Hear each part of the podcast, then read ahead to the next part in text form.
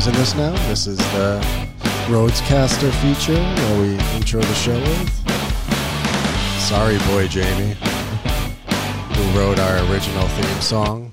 It does rock. It kind of rocks, yeah, not gonna lie. It's the big red button. It's like the nuclear button. All right, let's try it again, and Yeah. um, you can just uh, intro the episode coming Yeah. out of it, and I'll All fade right. it down like a real producer. Okay, Okay, cool. Here we go. All right, ladies and gentlemen, this is the Antifada Report. I, of course, am Sean KB. And I'm AP Andy. Yeah, and we're here with another shocking, rocking day and night of podcasting live, la la la la la, live from New York City. Are you ready to rock with the Rodecaster boys? Ooh, yeah. Let's hear those sweet jams, brother. Oh, yeah. And this thing just loops, so we could just have it on the whole. Just the whole fucking Yeah. time. Yeah, that's the kind of content that people are looking for. Um, I wonder if somebody gets like uh, commission from that. Uh, Like every time you press it, they get like two cents or something like that. That's how they get you. You send, they send a cease and desist immediately. Or they just send a bill to you every time you press that. Or the what's the yellow button? Oh, the applause. It's dead people applauding. I learned that from uh, Chuck Palahniuk. That all the, the laughter and applause. Are, Uh, just all oh dead god, people. it's like The Shining. Oh fuck! Oh god, stop laughing at me. I'm just trying to podcast. That's just what I think the audience listening out there right now is doing every time I speak. Oh yeah, I know, folks. I mean, this is what they're really doing. oh, No, that's Oh. good. Those are crickets laughing. oh, thank you. The to crickets our- get your jokes. Thanks to our cricket listeners out there. we are here with another news episode. Me and Andy. It's September. That's right. You, uh, I know you trust us for your news. Yeah, we're going to send up the news today here on our internet radio show. We're going to apparently once you start using the Macho Man voice, you kind of feel like you have to the entire time. I want to be like, "Okay, brothers and sisters and non-binary friends, let's go ahead and do another podcast." Oh. well, the new heel turn in American politics. Oh, yeah. The once uh, meek and heroic minor character Joe Biden has transformed into Dark Brandon. Dark Brandon. Thanks to like us and like people I- like us. I guess so. Uh, to be honest, I'm having a little bit of buyer's remorse having um, helped title an episode uh, around Dark Brandon and kind of replay the meme a little bit. And now it turns out Yeah. that the DNC and also like close advisors to um, Joe Biden are not only enjoying and spreading that meme, but also apparently basing their aesthetics for like very contentious um, conference or like speeches off of the Dark Brandon meme. Yeah, I thought with that red backdropped thing that the talking point that they did it to be Dark Brandon and to look really scary and evil was they probably just were planning to do a speech there and that's Yeah. just how the building was lit up. But no, apparently They they, really- lit up the building for the speech Yeah, to look intentionally with those lights. Yeah, they, it, was, it was like reminiscent of a scene from V from, v from Vendetta, Mm-hmm. right? With like the dictator guy or whatever. That's so fucked up, man. Memes, meme magic, you know? It- They, they jumped the shark so fucking quickly. Now we're on record of having supported Joe Biden and his administration. All the things that the post left and the right told us, you know, about ourselves turns out to be completely true. We are in the bag. Right. Well, I mean, in, in a way, like everything that we do and everything that we advocate for, as long as it's somewhat like reasonable or popular, um, if we're doing it well, will be co-opted. That's in true. one way or another. Yeah, that's true. Um, that said, like some sometimes there's like more or less direct uh, examples of this, like um, Malcolm Harris. Uh, has never been on the show, but no, he's friend a- of us. he's an old friend of the show. head. Yeah, he Malcolm Harris is a, first of all a great writer. I actually got his book uh, about Palo Alto in the mail. Hmm. Um, he he wrote another book called Kids These Days, which is about the millennial generation. Really excellent book. So we are going to have him on the show. If he's Oh, yeah, you books- hopefully. Okay. Um, but uh, okay, so he sent a tweet out um, to uh, after Biden announced this, you know, uh, jubilee of, Mm. of twenty thousand dollars, yeah. the dime store jubilee, um, suggesting that Biden do a short video type thing where he calls people to inform them that some of their debt has been wiped away, Right, and yeah. that he chooses people who are, you know, pediatric nurses and other people who do, you know, essential work. Yeah, like Ed McMahon sweepstakes style, but with Mm-hmm. exactly workers, and that's yeah. and that's what he said is like one of the most popular forms of media in the united states is people unexpectedly being given large sums of money 100%. um, and just watching the joy on their face and you can kind of like imagine that happening to yourself and and he I, he started uh, you know people were like retweeting this saying like we have to get ron klain Mm. the white house chief of staff to see it and then at some point ron klain quote tweeted it and said seen Oh man! and wow. And then on September first, Biden posts a video doing pretty much exactly what Malcolm Harris. oh jeez. He says in this tweet thread that they should especially focus on healthcare workers who will be disproportionately helped. If you're going to have the press, the prez forgive 10 to 20k, then why not show him saying your country is proud of you. Thanks for the hard work too. You just keep saving all those babies as pediatric nurses. We're all happy you took the classes. And then in the video, you know, it's it's Biden, I think, calling a pediatric nurse and saying, "I'm so proud of you. Take care of those kids." Um, so pretty directly, Wow. uh, you know, I'll post it in the the show notes. You can judge for yourself. Pretty directly, taking a cue from communist Malcolm wow. Harris. Wow, holy shit! It goes all the way to the top. Uh, apparently, we're all far more implicated in the Biden administration than we really thought. Now, you say, and Malcolm Harris says. That one of the most popular things that can happen in media is somebody is just randomly given money and you show them celebrating or whatever. One of the other really, really popular things in American media is when somebody is forced to, out of some fear factor, stick their hand in like a box uh, full of scorpions or like made to eat live grubs.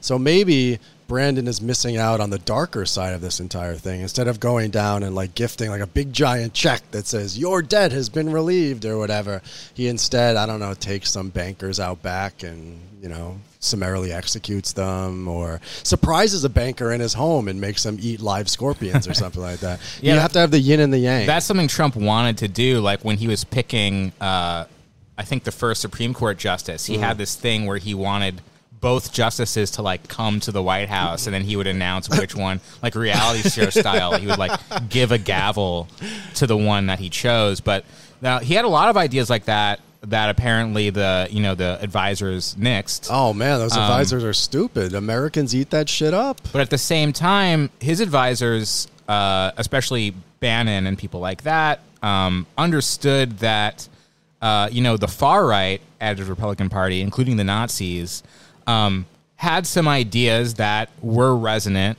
and that Trump could just appropriate to make himself look, you know. th- To either dog whistle or, or look or appear like a populist, um, and as of until now, Biden hadn't really done that. Yeah. You know, he they had like caved to some like Twitter mobs about certain things. Um, but in it, it seems now they've they've started to realize, at least for you know this couple month election season, that it's it's good to listen to some voices to the left and to kind of nod to them, and even to acknowledge that they have some good instincts sometimes. Sure. I mean, if you look at the amount of um, student debt that exists out there, it's over a trillion dollars, right, in the United States. It's like an insane amount of uh, student debt out there. What a great, smart little giveaway to do there from a political perspective. Does it really change much of anything? It sure doesn't. Uh, is an extra ten or twenty thousand dollars of debt relief important to some people? Sure, hundred percent. I mean, if you are in that threshold, you know, if you are truly suffering under this economy, as so many millions of people are, that's a massive, you know, gain for you to all of a sudden have your payments, you know, put down every month, or you know, have to pay lo- back loans, the principal back for like ten years less or whatever is absolutely huge. I mean, between that and the Inflation Reduction Act this is like very very small sort of um, I don't know, giveaways or programs or policies or whatever. But you see how quickly the media and much of the left eats it up. They fucking eat it up. The Inflation Reduction Act and the CHIPS Act was something like one fifth the size of what the big giant bill was. And people were ecstatic. They were back to the um, second coming of FDR rhetoric, you know, even though it's also baldly political, you know, coming up into the midterms with a president with like world historically low ratings. Um, I just I I'm I'm feeling a little buyer's remorse for the Dark Brandon meme still. That's all I gotta say. Well, I think the big difference between what Brandon is doing and what Trump did is, uh, uh, up until now at least, um, it it did feel like Trump might have actually been a fascist or like people around him are actually fascists, and so the idea of dark MAGA or you know uh, you know Trump's like true QAnon um, you know uh, sympathies uh, implied that you know the the racist and fascist and nationalist rhetoric that he was using um, he actually did believe those things and he was actually attempting to carry those things out Right. on some level which i don't think is true i don't think he actually believes or intends to carry out anything Mm-hmm. really or you know maybe he thinks he does but he never really came too close to it and when he did he was just stopped by the people around him. So this idea of like darkness uh, this like scary thing um, it's interesting that uh, what it basically means is like politicians doing what they say they're going to do um, and also doing what they say they're going to do that earns them some kind of popularity or Yeah. intrigue.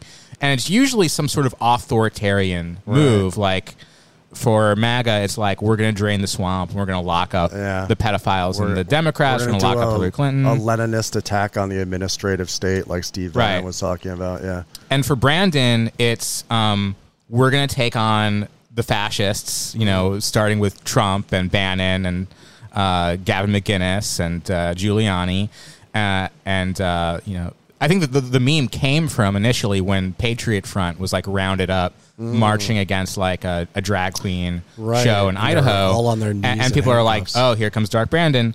Um, so like the fa- like the joke fantasy there is like, oh, Brandon's actually gonna lock up the fascists now um, and take on finance capital, like as if he's like turning Maoist and launching Yeah, a people's yeah, war yeah, against the enemies of the proletariat. Um, and and so The guy up who is- until now, of course, like we all know that's a joke, and the Democrats are like getting in on the joke a little bit, saying like.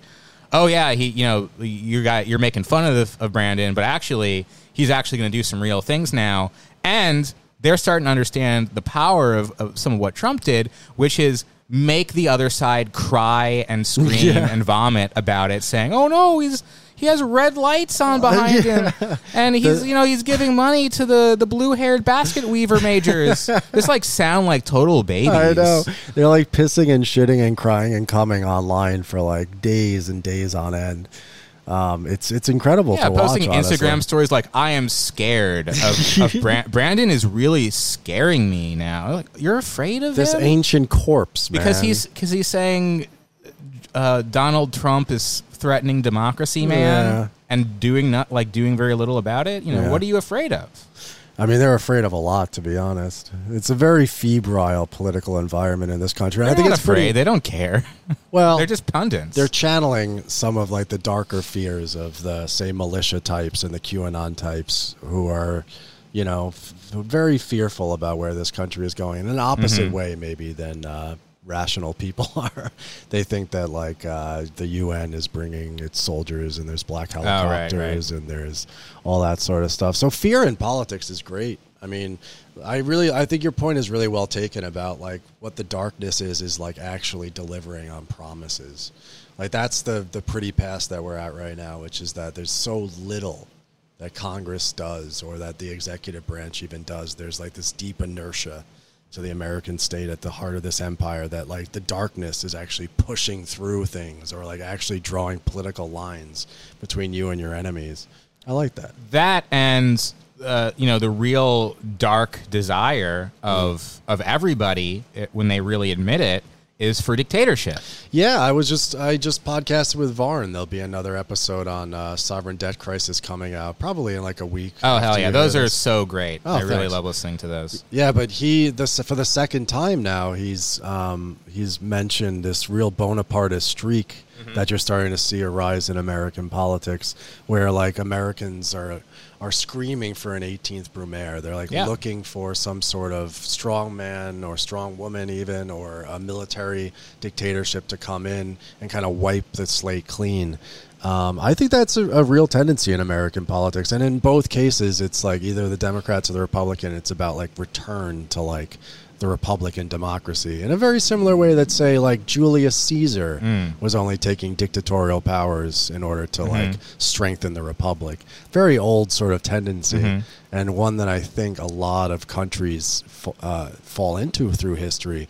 Maybe the first time in the United States. I don't know. Yeah, has there ever been like, well, you know, uh, Ign- Ignatiev argues that Reconstruction was a dictatorship of the proletariat. Oh well, Um, interesting. But but again, still trying to like unify and reunite the republic. I guess FDR, right? And like yeah, FDR was a Bonapartist figure Yeah. at, in a time of many Bonapartist figures. right. sure. Yeah, the 30s was just littered with Bonapartism. But it's interesting because um, you know even despite these sort of tendencies towards the desire for like a a Bonaparte type figure. Um, you see this through history too. It's always about restoration, right? So for the Democrats, it's like restoring, like um, and the Republicans governance. too. Yeah, the, yeah. the J six people thought that they were, they legitimately thought, or you know, thought that the people around them thought that the election had been stolen, Yeah. and they were going to stop the steal. stop the steal. And yeah, so the, I, I'm saying both sides of it, both sides of Yeah. the aisle are doing this at this point in time, and it's like um, I know what's there to restore, man. What's there to restore? The Supreme Court, you know, just le- legitimacy to the system, like. Court packing is an authoritarian gesture Yeah. Mm-hmm. that you know uh, Roosevelt also threatened to do um, in order to to rein in like the authoritarian gestures of the other side. yeah, yeah. So you've got like dueling authoritarianisms. Right, and you know, I think uh, part of what our project is is not to defend democracy and to try to restabilize liberal democracy, but to say like these authoritarian instincts are uh, correct, but it needs to be towards a dictatorship of the proletariat. Hell yeah. not towards the um, not towards a, a dictatorship of like someone. You know, uh, a figure like Dark Brandon working in like the interest or of the proletariat, or a military general, or yeah, or a military leader, or or Trump, who would I think the idea is he'd be like the dictator of the the petty bourgeoisie. That's Right. kind of Bannon. I keep you know I've got Brandon on the brand. I keep saying thinking of Brandon, Brand, Brand- like, Bannon. Bannon who too many B words. yeah. man. So Bannon like uh, asserts that MAGA and Trump are like trying to restore uh, small capital Mm-hmm. um, i- into power over large capital, and so I think that's like really the coherent vision of Trumpism at this point, like Yeah. more or less explicitly install Trump as Caesar for life Mm-hmm. in order to put the uh, small capital back in charge. Yeah, for Uh, but the Democrats don't really have anything like that. They have No. DSA. I don't blame them for this, but like they are they are arguing for a democratic restoration Mm-hmm. around a you know a, a left populism. right. Um, and yeah, so I think like the the popularity of the dictatorship concept is only something that's going to increase more and more with time. Yeah, I mean, I think so, and and as I've argued for a long time, there's really like no going back. You have like a highly um, complex society. Some would say even American civilization that exists right now. It's the sort of headquarters, the commanding heights of a declining, sure, but still a global capitalist empire. Um, and the idea of going back to like the small holding days of the 18th or 19th century is so is, is just completely absurd alongside the democrat idea of going back to like the fordist compromise you know of say the 1950s to the 1970s also you know is of course history has passed that by because we don't have like 30% of the population in industrial production right now. You have all sorts of dispersed production. You have a services economy blah blah blah all the way down the line. You don't have the rates of profit for either of them But what we honest. do have, going back to your comment that there was like so many Bonapartists, you know, around in the, the 30s and and then uh, some places in the interwar period, um, is you have uh, a deep economic crisis Yeah. in which certain kinds of restruct authoritarian restructuring gestures become necessary. Yeah. Yeah, they become necessary certainly, but um, you know, the the question is how do you authoritarianly restructure the American economy at this point? Maybe the closest thing you get is a Green New Deal, to be honest. You know, maybe the real like, you know, centrally planned like state-driven enterprise that's possible right now is a Green New Deal. Well, I mean, what, what's certainly possible is using the Defense Production Act to fix some of the uh, uh, some of the uh, um, elements of uh, the upcoming recession. Yeah, I suppose so. That's a Rubicon I don't think that Biden and company are ready to cross. There's like people on the left of the Democratic Party who are talking about that, right? I- I'm not saying that anyone's like seriously talking about it, but I think it, at, at some point, you know, may, so this might be a good um, time to like start talking about uh, UK, um, but Oh, also yeah. the the recession in general that's coming. Yeah. Um, that we're, we're looking at crises that are going to be so obvious that there has to be major state action. Yeah. Well, the state action, I mean, we had massive state action 15 years ago, and it was bailing out the banks, letting the homeowners fucking be evicted and thrown out, along with massive quantitative eating, easing and making a huge backstop for all the. Um, the fucked up toxic assets. Um, that really can't be done again. In fact, the government's kind of doing the opposite. So, the idea of some sort of like monetary policy that's going to uh, shift anything it seems a little um, a little out there right now. In terms of actual like industrial policy, I don't know. What do you think? You think that there's there's a, a way to like restructure the American economy in such a way that it could uh, work again? Well, um, let's get into some of what you prepared for the episode about Oh, sure. um, about the strike wave and Yeah. about these uh, economic indicators, and then maybe we can Yeah. back to that. Yeah, that makes a lot of sense. Um, yeah, no. So as we like to do often on this show, we do a little economic update along with a little strike wave update. We continue to be in the midst of uh, you know a, a, an upsurge in militant labor activity, not just in the United States but also in uh, the UK. I guess through the anglophone world, and uh, yeah, we're gonna talk a little bit about that. The economy is wacky right now. Would you say? These really bizarre indicators happening right now. First, you have the rise in uh, interest rates of only 1.75%, causing all sorts of shockwaves around the globe. You have what Varn and I talked about, which is a kind of coming wave of sovereign debt crises. We saw this uh, with Sri Lanka and the huge uprising that came after the rupee completely collapsed and uh, Sri Lanka didn't have any fuel or food. The government fell, the people took over the palace, yada, yada, yada. Uh, we just saw in Pakistan over the last few days an absolutely horrific tragedy of mass flooding as like half the Himalayan uh, runoff just ran through Pakistan and left millions of people homeless on top of a, um, a political crisis of uh, Khan being ousted by the military leadership, uh, along with an IMF bailout loan that they had to take on their sovereign debt crisis. So when America sneezes, the world gets a cold. And right now, the way that American planners at the Fed and within the Biden administration and within the university system and the intelligentsia in general see a way out of this high inflation, um, high employment environment in the United States is to tamp down on growth. Even though it wasn't actually wage inflation that caused this massive surge of general inflation, they want to basically discipline and punish uh, the working class to increase unemployment to ensure that there's a soft landing, as they call it, that we ease ourselves into a little recession, which is going to clean all the inflation out of the system, blah, blah, blah. But uh, unfortunately, much of that inflation is caused by a lack of millions of workers who were punted out of or died out of uh, the American labor market over the last several years or so, and also like a massive supply chain breakdown through the entire globe alongside a big war. So, economy's weird right now, man. It's really weird. You've got um, employment is increasing. You had uh, like 370,000 jobs just last month, which was a lot higher than what economists had estimated. At the same time, per unit labor productivity, which is to say how productive, how much any given worker produces across the economy, has dropped um, lower than any decline in recorded history going back to the 1940s. So workers are being employed, but they're producing less profits. Um, but the, the hiring doesn't seem to be slowing down at all.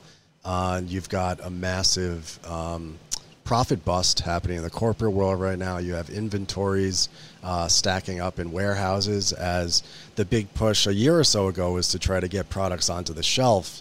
We remember all of the container ships that were parked outside of, uh, you know, the Los Angeles uh, port. Um, all of the various different commodities and goods that people could not buy, things taking a lot longer to get all over the world in this global commodity chain thing. Well, now the opposite problem has happened. You still have those sort of bottlenecks, but you also at the same time have a massive stock of industry uh, of um, commodities and goods which are unsold which are now sitting in warehouses and scaring the shit out of capitalists who anticipated these supply shortages and the increased consumption to continue. Whereas now you're starting to see that consumption decline. Mm. So it's a very, very strange uh, economic picture right now where you have mass hiring, you have some wage increase, but less than inflation. You've got profits being threatened, you've got the stock market down, but also hiring is up at the same time. So we're in a very, very bizarre and interesting period right now why it's interesting for us, of course, is that this is the sort of environment in which we all work and live. We're all prey to these larger national and global economic forces. That's what it's like to live under capitalism. And I think importantly for us too, crisis, this crisis mechanism, of course, is always the moment, the, an inflection point within capitalist history where capital is forced to restructure itself and as we always see too, there's a sort of reaction by the working class against that restructuring, an attempt to try to make the restructuring fall less on its back. And you're seeing that right now in uh, the strike wave in the UK, for instance, and also an impending uh, September 16th, an impending national railroad strike in the United States for the first time since the early 90s. Wow. Yeah, which would have a massive effect. I mean, the amount of uh, power that American railway workers have, and the contracts in question only cover like 115,000 people, 115,000 workers, but those are the people that it takes to move like billions upon billions of dollars worth of cargo every single day back and forth across the country. Yeah, what what union is that? Uh, they are bargaining, as I understand it, under like an association, basically uh-huh. like the Railway Workers Association. There's um, the BLET is a big one, which is a really funny named union because it's either like BLET or it's like brother it's like bacon lettuce egg and cheese or something like that. I think it stands for like brotherhood of locomotive engineers and carmen or something uh-huh. like that. And then there's like smart. There's all sorts of different ones under this umbrella and they're all, they're all bargaining. And the reason i mean if you know anything about labor history in the united states you know some of the, the great pullman strike. The pullman strike thank you. The the, the great general strike i don't know much but i know about the pullman strike you know about pullman you know about Pullman. That's good. There was a lot of Pullman type strikes, you know, because of course these railroad workers have like an immense amount of power as they right. move goods and people around the country. You like the closest things we came to like massive insurrections and general strikes in this country were in the 19th century around railway shit. So for that particular reason, if you look at labor law, there's all sorts of like different carve outs for railway workers. The um, railroad industry in the United States, which is like highly cartelized I think there's like four big railway corporations uh, in North America have been turning the screws on the workers for decades at this point in time. And workers are finally fed up. And it's not just wages in this particular instance, but it's working conditions and especially scheduling. So what happens is uh, there was a vote for a strike authorization a couple months ago. At that point in time, legally mandated by law, it has to be kicked up to guess who? Brandon. Oh well, we know how he's gonna side he's, with yeah. the people. Yeah, in this instance, apparently he was light Brandon, not dark oh, Brandon, shit. or dark Brandon on the side of like railroad capital. Or he was whatever. Biden. He was just Biden. Yeah. yeah, he was just regular, fucking plain ass vanilla Biden. Uh, there was something called the Presidential Emergency Panel, mm. which are Presidential Emergency Bureau or something like that. It comes together in these extraordinary circumstances and arbitrates between capital and labor on the railroads. Now that's a chance for Bonapartism. That's a chance for Bonapartism and for uh, corporatism. So Dark it's Brandon, classist, fascist style. So Ron Klain, if you're listening, if if the uh, the mages of Dark Brandon's uh, satanic Philadelphia castle are listening. if Malcolm Harris has done his job and forced this Klain guy Yeah. to listen to the Antifa, Here's what you do. yeah, You have this commission uh, and like all the other, you know, bureaucrats who can arbitrate uh, labor disputes in this country. the swamp, You know, step Yeah. up, arbitrate every dispute, yeah, give the workers everything they ask for and more. Yeah. But make them swear allegiance to the Democratic Party and to Brandon. yeah, And by the time that uh, you know Trump seizes power in a coup and throws Brandon into prison, the the masses of the country will march on Washington, making J six look like a fucking little joke. Millions of workers demanding Brandon Yeah. be freed and restored to power. that's right. If you want Bonapartism, man, that's the way to do it. Make J six look like a walk in the fucking park, Yeah. man. Like when the libs threatened to take over the Supreme Court after they shot down Roe versus Wade, but they never actually did. Imagine that, but they actually did it. and it's Dark libs. yeah, this is what Bonapartists do. They play like the all of the power structures. Like the union bureaucrats will all thinking that they're getting a win from Yeah. stupid old Brandon. Yeah, well, too look at- dumb to know our what's going signatures are secure. We're getting like the, the those sweet union dues. We're driving around in union Right. Cadillacs. Meanwhile, the workers are seeing Brandon as their champion, not Right. the union bureau- bureaucracy. he's seizing he's seizing their popularity, ultimately to overthrow them Mm-hmm. and install himself. right. Yeah, so in this case, I think it's fair to say that Brandon missed a really great opportunity at this point by, of course, you know, the Presidential Emergency Board, when they met, were like, workers, capital, labor, business, you guys got to work it out. That's Mm-hmm. what we're here for. So, workers, you're going to get a historic pay rise of 22% over Yes. five years, retroactive to 2020. that means you're going to see those raises the second you sign that contract. Hell, you might even get a fucking signing bonus. That's how you do it. And that's and then the workers looked at that and said, "Fuck you, dude." they were like, "22 percent, fuck off, fuck you, Brandon." So that's what actually happened. Yeah, they rejected it. Damn. Yeah, strike authorization. Well, there was never a there was a strike authorization vote, but then when it came to like this actual contract, it got shot down massively. Why And- do you think that that didn't sound good? Well, it sounds great on the wages end, but what Brandon wanted them to do was to swallow a bunch more of the healthcare costs. I see. And also, too, because this is important for people to know, right? It's not just about the wages. Because, of course, railroad capital, just like no other capital, wants to lock in five years of anything, right? They want a completely fluid workforce. They want to be able to hire and fire at will. They want to not give cost of living raises whenever extremely possible. But in this instance and in many other instances, they're actually willing to concede on wages, even over like a five year period time frame. But what they don't want to concede is control over the production process itself, which is to say, working conditions that make things safer or better for the workers, uh, anything that might impede the growth of productivity, anything that might require more workers, uh, and certainly things like the scheduling, which was a big fucking deal. Like uh, CSX tried to pass pass the most draconian, or they still are trying to pass the most draconian scheduling session uh, system, which is basically like this this very Jeff Bezos Amazon informed sort of algorithmic system where each time you show up for a shift, you get like a certain amount of points.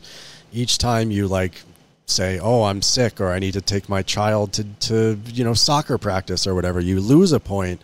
And the way that the workers, the unions, crunched the numbers, it showed that there could be conductors of railroads carrying billions upon billions of dollars worth of cargo. Potentially, I don't know, explosive, incendiary cargo. Maybe stuff that like is so hazardous it could wipe out entire towns, like happened in Canada, you know, ten years ago or so, when an entire train filled with uh, with a sleepy driver filled with uh, gasoline or oil just like separated from the rest of the train and blew up an entire Canadian town, killing like dozens Wow. of people. Like the workers are saying, you can't keep us at in the driver's seats of these trains with billions of dollars worth of potentially dangerous cargo for 20, 30, 40 days in a row, sometimes working for 10, 12, 14 hours with barely any rest. Well, you can't do this. And you definitely can't do it at the same time when uh, the FDA is throttling the supply of Adderall in this country. That's right. And Oxy for that matter. And but then Dark Brandon or Brandon Just, he looks at this situation. He says, you know what? The scheduling stuff, that's fine. Give these guys a raise. Mm. And the workers said, fuck that, man. Yeah, he's They- not quite there yet. They But take their job seriously, man, and they also like have lives outside of work. The the industrial workers and like the heavy transport workers that exist in this country, and there's like it's like 10 13% of the workers. The rate of exploitation has gone so much higher. There's like mm-hmm. less and less of them. But if you look at like UAW contracts and the things that have been forced down uh, industrial workers' throats, um, this is what hopefully the railroad workers are going to try to turn around. You know, the Railway Workers United, which is the kind of like uh, big rank and file like reform umbrella that uh, railroad workers are under have been fighting for 50 years against shit like this. On September 16th, it's the end of uh, what's called the cooling down period, where everybody takes a little breather, everybody steps back. Uh, Brandon takes a nap. the union leadership uh, counts their union dues and jumps into a big pile of, uh, I don't know, union stamps or something like that. And uh, Capital continues to drive people on the, you know, drive their workers across the rails, working them many, many hours. This cooling off period will end on the 16th. And it looks like, even though the unions are slow walking as much as they can, there might be an authorization to actually do a railroad strike for the first time since I think 1992. So, is your impression from um, this, but then also the strike wave in the UK? There's a there's a rail strike in the UK previously this summer. It looks Yeah. like there's more coming. Plus the economic indicators. To me, it all spells out that we're on the verge of a moment when what capital would probably like to do is use the uh, inflation um, crisis and you know uh, you know coming out of the pandemic, supply line stuff, all all these factors as a way to push austerity the way they were Yeah. able to 15 years ago. But we're at a point when there's a bit of a resurgence of interest in unionization and labor action, yeah. and there's a awareness, uh, maybe even just on a cultural level, Hmm.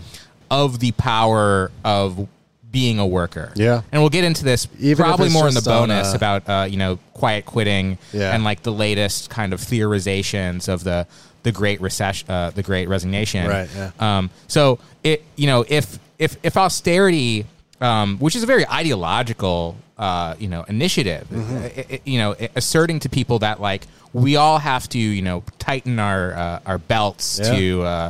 Uh, you know, and work a little harder for a little less to get through this moment. Um, if austerity at this point meets, uh, you know, a an emboldened uh, working class, uh, at, you know, at least with the momentum going in the favor of sort of a um, a self confident working class. Is there a chance that instead of recession, we'll see some or austerity, we'll see something kind of the opposite, Maybe. I mean, a Bonapartism, a if you will, perhaps. Bonapartism. Yeah, I don't know. I mean, it's the, the the problem is that like the amount of profits now necessary, or the the, the amount of profits existing uh, that can be shared around are just much less than they had been in the past. Uh, and that goes for not just workers, but also for the state too, which relies on capital making profits and workers making wages, so that they get the tax funds uh, from all that. I mean, But could that just be remedied by like some types of nationalization, like some you know expropriation? I mean, hypothetically, it could. I mean, this would be a great time for there to be like a strong CPUSA that wasn't like, you know, sitting under, encourage them. sitting on the lap of Joe Biden. Although they they've made some some breaks, I think, with Bidenism recently. But this would be a great time for like a sort of like strong social democratic Marxist Leninist party to stand up and start arguing for nationalization uh, in this country. Well, I, I see you've been kind of stoked on the SEP, the WSWS recently. Well, I'm I, I'm more and more I become I think about the um, Socialist Equality Party and I look at WSWS.org and uh, I see them at least talking about the things that everybody else seems to be ignoring. There was so much dick riding over the fucking twenty thousand dollars student, and so much of like a defense Mm-hmm. of like the Biden administration for good reason, of course. Like a debt jubilee is like a like a, a good thing. It's a good administrative policy. It's great for a lot for like millions of people, and it feels as though to a lot of people like it was pushed through through grassroots pressure, which I think it kind of was. You know, so people can feel good and have a win around the entire thing, when really, like what is necessary is something that you know me and the people on my project are doing and what the socialist equality party to the extent that they have any power to do things are doing which is calling for they're calling for international rank and file committees similar to the uaw um, uh, contract negotiations and the caterpillar strikes uh, was it earlier this year or was that last year where you had these old crusty boomer trots who were like basically trying to and succeeding in some cases to pull together rank and file workers into committees in order to like push past the sort of inertia of the union leadership this is the sort of thing that we should all be endeavoring towards you know where is Right. the hope in all this the hope in, in all this isn't necessarily or at least only in capturing the unions mm-hmm. for Trotskyism or Maoism or Stalinism or anarchism or whatever, and like wielding them towards our purpose because you're going to run up against a wall of what the unions are actually for in this country. The way that they have integrated labor into capital, the way they've integrated themselves into the Democratic Party, the entire sort of legal, juridical structure of what labor rights mean in this country, you very quickly run up against that wall as people have for decades uh, at this point in time. The real question is how do we take the working class seriously as an agent and as a subject of history? Uh, how do we imagine not trying to tailor ourselves to like the left wing of the possible within American politics or within the American within American economic life and how instead do we look to and try to pinpoint and try to insert ourselves if we're not in there already into these moments where the working class itself is pushing beyond because if you see all through the last year or so. You and me have been talking about this with the carpenter strike that we saw in Seattle, with the Caterpillar strike, with the Kellogg strike, strikes up and down, and not just in the United States, but in the UK and in Europe and uh, Latin America and all over the place. You're seeing strike authorization votes and shooting down contracts. You're seeing the percentages of that like in the 90s consistently over and over and over again, which means that workers themselves, us, we're starting to see more and more of a disconnect between what's necessary for us to get by under these economic conditions in order to better ourselves and do better for our family and for those people around us. Uh, a disconnect between that and the people that claim to represent us, whether those are union leadership or whether those are the politicians. And Right. specifically the Democrat politicians, because those are the ones, of course, who are kind of in an alliance with those unions. So, so, so that just from a strategic perspective and from like a perspective of hope and potential is really i think where we need to be looking right now is looking at these workers in motion and there's been millions of them over the last you know couple years or so and them pushing at the bounds of what's possible right now Yeah, and I I think what WSWS does well, which um, you know, and they there's a lot of things about them that are really annoying and Yeah. like uh, you know just uh, you know search uh, Michael Jackson on WSWS to see one per- particularly gross example of that. And you'll put the link in the show description um, but they, you know, they have a critique of uh, a pretty mainstream opinion among the left uh, uh, that is like kind of this unreformed syndicalism. Yeah. This like you know uh, optimism that like if everyone just gets into a union, um, then like the unions can replace the government and we can have like a union democracy or something. Right. And you know, historically th- this has played out in a lot of ways and you know, we have seen that simply unionizing and getting like one like big powerful unions does not actually change society. No. Um, it actually integrates the working class into capital in a way that does make the lives of workers better. Li- um, workers internal to that relationship, Right. Uh, Specifically in the United States, because if you were left outside of that mm-hmm. integration, of Right. course, if you were a black worker, a black woman worker, mm-hmm. if you were a woman worker in general, or any other type of minority, even within the high point of American quote unquote social democracy, you were very much left outside. Yeah, and we never really got what I'm talking about in the United States as much as you did in Argentina, for example, mm. where you had, you know, the vast majority. uh, You know, I could be totally wrong about this. I'm sure there was like examples like that in Argentina, but you had a much higher rate of unionization, and you had a lot more power in like the, the central um, Argentinian unions. Uh, and the result of that is not creating socialism. Um, you know, even even the IWW, their vision of like one union for the entire world, and then like that'll, you know, a few steps after that, the the wage relation will be gone, and there won't be like an employing class anymore. Um, that's like a somewhat apolitical, neutral vision of of syndicalism, in which uh, you know just having the workers in a union is all that's sufficient for changing the world, which is is not the case because unions aren't necessarily trying to abolish class society. Yeah, I mean, even in the instances that they were, it was for like brief stretches of time in the late 19th century and part of the 20th century as well in places like France or in Italy. But we saw how that went as well. I mean, I'm sympathetic to like uh, the apolitical syndicalism thing, just as like a, a stopgap measure, as something that like could be able to potentially harness some of the real energy that you're seeing. I certainly don't think it's ultimately sufficient at the end. Uh, I don't think that. Um, I'm not sure we know what what the modern day equivalent of say like the Soviets would be. I'm talking about the workers' councils. I'm talking about like the 1905, 1917, you know, 1919 in Germany, like real workers' councils, which collapsed the economic into the political, which became like real democratic organs of class power, whose like function and form was meant to like overcome and destroy class society maybe that has a return. Maybe uh, international rank and file committees are the nucleus or the seed to go back to 1905 and like the sort of mass strikes that Rosa Luxemburg saw, or like the sort of mass uh, workers' organizations that overthrew the czar and the Constituent Assembly. You know, maybe it looks like something different. Maybe class composition has changed in such a way that there needs to be more of like an inside and outside the the shop floor sort of thing. I don't know, but this constant like acting as though we're like a, a barnacle on the on the hull of a sinking Democratic Party. This this idea that like we can stand outside and tweet at the John McClane's or whatever that guy is, the, and that's the guy from uh, from the Ron movie. Klain. Ron Klain, Yeah. yeah. John McClane is Ron the- uh, John McClane is dark Ron Klain. okay.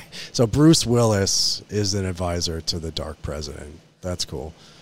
Um, Well, I think uh, you know you, bringing up the Soviets uh, is interesting because it, you know it, I I think now it's easy to look back and say, well, in, you know, 1905 there was this revolution where Soviets, these workers' councils were established, and um, from then on it became the mission of revolutionaries to empower the Soviets. That's not what happened. No, absolutely not. People, you know, the Soviets were there, and most socialists and revolutionaries thought that their task was the same: was to uh, get rid of the czar and establish a liberal democracy, bring the bourgeoisie to power in Russia. This is what Lenin and Trotsky were fighting to do.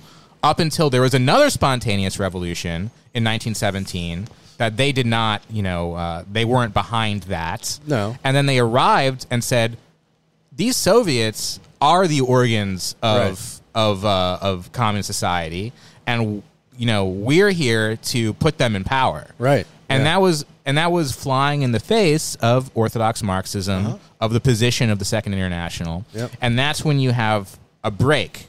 Um, so it was that that break comes from the recognition of uh, the Workers' Council as the building block of communism. That's right. Yeah. And so our challenge now is not to uh, try to see like the way that revolutions and m- massive uh, political changes and changes to class society have happened in the past, and try to set up again the foundations Yeah. for like a new second international or something like that, but to understand what the what the class is doing now, what the activity is doing now, that can be the building blocks for socialism. Yeah. Because the theory of Marxism is that is happening all the time within the working class. Yeah.